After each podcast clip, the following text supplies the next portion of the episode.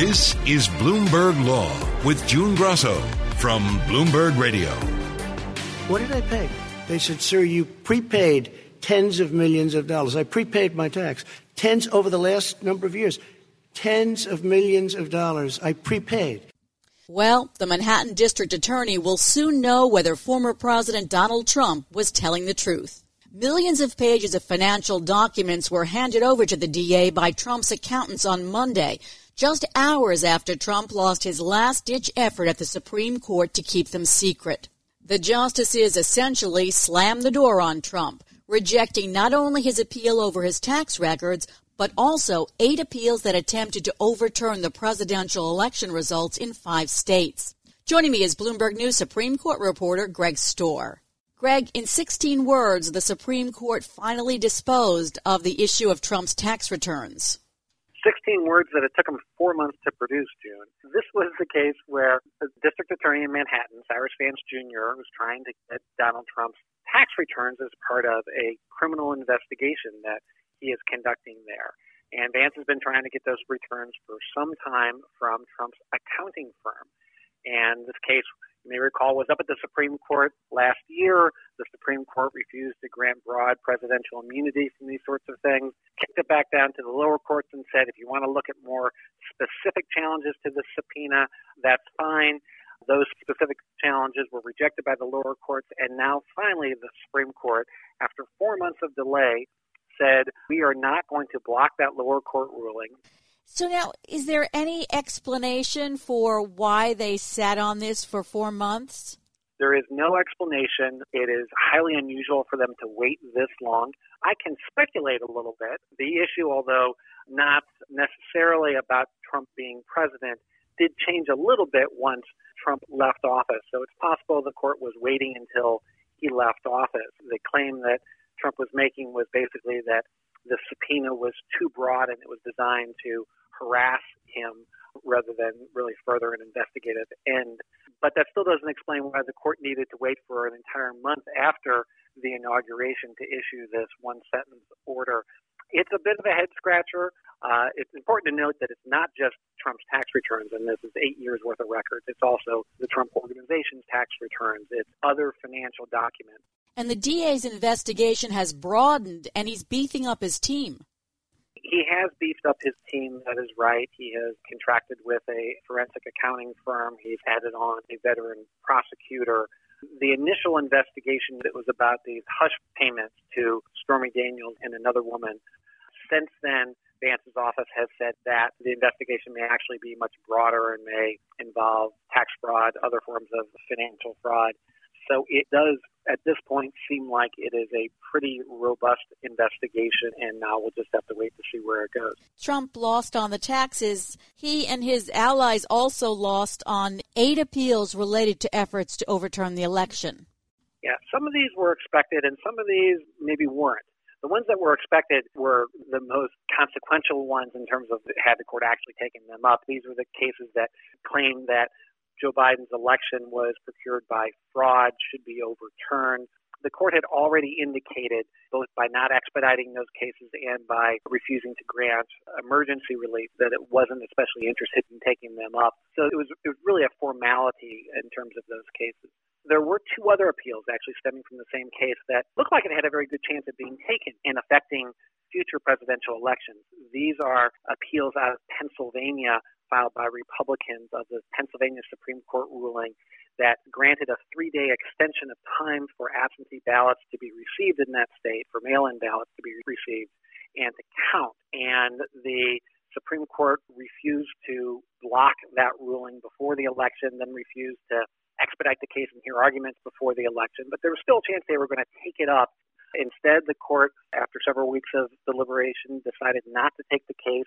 Three conservative justices say they would have granted it, but you need four for the court to take the case.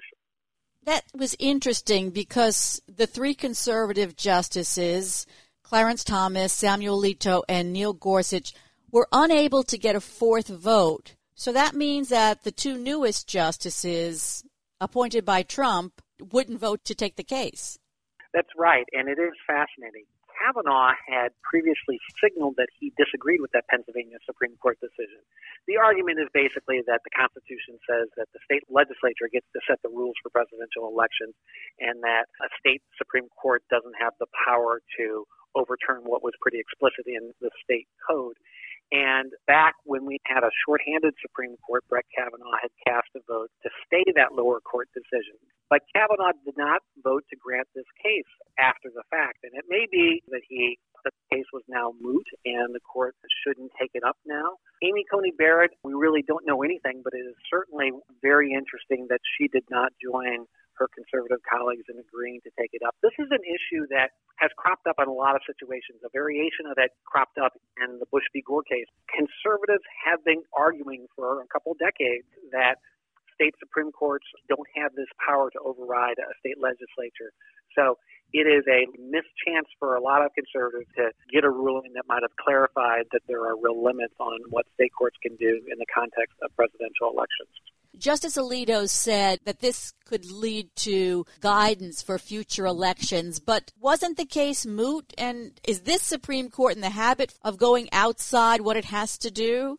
So the case was arguably moot, absolutely. There is some precedent that Justice Alito pointed to where the court has said that in election cases in particular, they fall under the exception to the mootness doctrine that says if an issue is recurring but tends to evade review. For example, because courts run out of time to decide the case before it becomes moot, then the court will make an exception and say, we need to decide this issue so we can you know, set the rules for future disputes. There's certainly not a consensus on whether the court should have done that in, in this case, but there was at least an argument that the court could have done that if it wanted to. Trump did win one case because the Supreme Court turned away adult film star Stormy Daniels over her defamation lawsuit against Trump. Yes, and she filed a, a cert petition asking the court to hear her, her argument and revive the lawsuit. This stems from allegations not just that she had an affair with Donald Trump, but that a man approached her in a parking lot and uh, threatened her because she was talking with a magazine about cooperating with a story about the affair. Donald Trump later tweeted that uh, this whole thing, that the man was non existent, uh, that this whole thing was a con job, and she said that that defamed her. And uh, a lower court said, a federal appeals court said, uh, under Texas law, uh, that's not uh, that doesn't constitute defamation. You can't press ahead with the, the suit. Stormy Daniels uh, and the Supreme Court uh, yesterday refused to hear the appeal. Am I going too far, Greg, in saying that with not taking any of those cases involving Trump's personal disputes, the Supreme Court was sort of washing their hands of him? That's certainly a, a conclusion one could draw, uh, and certainly a theme that maybe the court does have Trump exhaustion. I mean, that said, they did also, on the same orders list, agree to hear couple cases involving Trump policies. Now, these cases may eventually wash out because the Biden administration has suggested they're going to change the policies. But in terms of cases involving Donald Trump, the individual, yes, it, it does sort of appear like the court as a whole didn't have a whole lot of appetite for getting involved in those. About the two cases that you're talking about, the court took cases involving the immigrant wealth tax that the Trump administration instituted and abortion counseling rule. Why would the court take up those cases knowing that the Biden administration is, is not going to enforce those rules or is going to just write them off the books? It's a good question, and, and really all I can do is speculate. And my speculation is that the Biden administration, in neither of those cases, filed anything saying uh, we are going to change the rules. Please hold off on, on granting the case. And uh, until the Biden administration does that, perhaps the Supreme Court decided we're, we're going to go ahead and do what we would normally do, which is uh, to take these cases up because they do involve uh, lower courts that have struck down uh, important government policies. Uh, it may just be a, an extra, a formality. It is very hard to imagine the court ultimately would hear these cases if indeed the Biden administration has changed the underlying policies. The court has gotten rid of a few cases dealing with immigration because the Biden administration has changed policies. That's right. The court has already done that with a case involving the border wall, a case involving Trump's remain in Mexico policy for asylum applicants. The court really doesn't have any interest in reviewing a policy that is no longer in force or that is being changed or in forcing a new administration to defend something an old administration did. So they appear to be giving the Biden administration some running room here to say they're going to change things. Thanks, Greg. That's Bloomberg Supreme Court reporter Greg Stohr. Coming up next, who can you sue when the lights go out? You're listening to Bloomberg. Thanks, Greg. That's Bloomberg Supreme Court reporter Greg Stohr. Power outages left millions of Texas residents without heat and some without water in the midst of a bitter cold wave. And the operator of the power grid in Texas was hit with a second lawsuit in as many days over those power outages. The lawsuit alleges that ERCOT, the Electric Reliability Council of Texas, failed to properly weatherize the state's electric infrastructure despite a history of cold weather power outages. Also named in the suit is the American Electric Power Company, a multi-state electric utility that serves parts of Texas. But plaintiffs may be frustrated by the legal system. Legal shields offer power companies broad protections from most weather-related blackouts. Joining me is Ellen Gilmer, senior legal reporter at Bloomberg Law. So far, what kind of lawsuits or complaints have you seen with regard to the Texas outage? We've seen at least a couple of cases so far that have been filed in Texas state courts by consumers who are saying that ERCOT, which is the uh, Electric Reliability Council of Texas, this is uh, the grid overseer. They operate the electric grid in Texas. So we've seen a couple of cases against both ERCOT and a couple of local electric utilities, including AEP Texas and CenterPoint. Um, and the claims so far are negligence, gross negligence, um, but also a very interesting takings claim, which says that ERCOT uh, effectively took private property without proper comp- compensation by uh, arguably allowing these outages that led to food spoilage and damage to homes and, and what have you. So let's talk about why it's so hard to sue electric utilities for blackouts. It's very hard because an electric utility operates under what's called a tariff, which is basically a contract uh, with consumers, and uh, it's approved by regulators, and it says that the utility isn't responsible for outages, isn't liable for outages that are caused by the weather or other things that the utility can't control. So that that uh, stipulation is in all of these tariffs that govern all of these different companies that are operating in Texas, and that's going to be the first defense is we, you know, look, we can't control the weather, this stuff happens. Um, and there are some workarounds.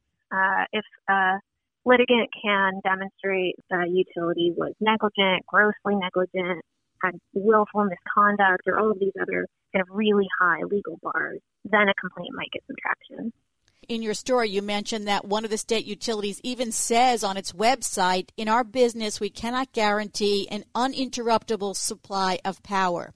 Tell us why the Texas case may be even more difficult than others. Texas is, is especially complicated because so many different things went wrong. So it wasn't, um, you know, it wasn't just the utilities, it wasn't just the grid overseers, it wasn't just the power generators, it was kind of all of those things. You know, you had all these different types of power generators that tripped offline, were froze up, or were otherwise unreliable. You had uh, the grid overseers mandating these outages. Um, some people say they didn't properly anticipate uh, the problems that would arise with this kind of weather in Texas. Um, and then you have the utilities who are actually responsible for um, bringing that electricity to your home. And so you can't point the finger at just one party here. That makes it potentially a little bit tougher to bring a claim if a consumer were to want to go to court over this. So, what are some of the workarounds? What are some of the ways that people in the past have won lawsuits over outages? The main opportunity that they have to to actually pin liability on their utility is to say that the utility acted in gross negligence or negligently um, willful misconduct. Uh, so any of this kind of extreme alleged misbehavior or failure to properly respond to the circumstances, that's where um, some litigants are occasionally had success, um, but it is that's really hard in any case. Those are really high legal bars to clear. And then in one of these Texas cases that we've seen filed so far, they have also claimed uh, takings, and, and that's just a whole different type of claim, uh, which is a, a, unique approach to to challenging what's happened here. And we don't really know how that's going to work out, so we'll just have to keep an eye on that case and see what happens. So one of the lawsuits says that Texas had practically identical failures in 1989 and 2011 that resulted in exhaustive reports and recommendations. Does that play in here? Definitely. If you're trying to say that a party was negligent, being able to point to all of this information that they had that they could have used in their planning process is enormously powerful. So that's going to be the, one of the main arguments uh, that these litigants will have to make is look, like, first of all, we've seen this happen before, maybe not at this scale, but we've seen this kind of weather in Texas before. And we've seen that various elements of our electric grid weren't equipped for this kind of situation. And yet, these various parties didn't do what they needed to do to prepare for that situation. That would be the argument. And are there a lot of law firms already, plaintiffs' law firms, advertising for plaintiffs? There are actually a number of um, new websites have just cropped up uh, to recruit plaintiffs or potential plaintiffs um, for proposed class actions and other types of litigation. So you'll definitely see more plaintiff firms um, trying to get in the game here and, and scoop up any any parties who who have really suffered as a result of the blackouts and and want to try to uh, assign that liability to someone.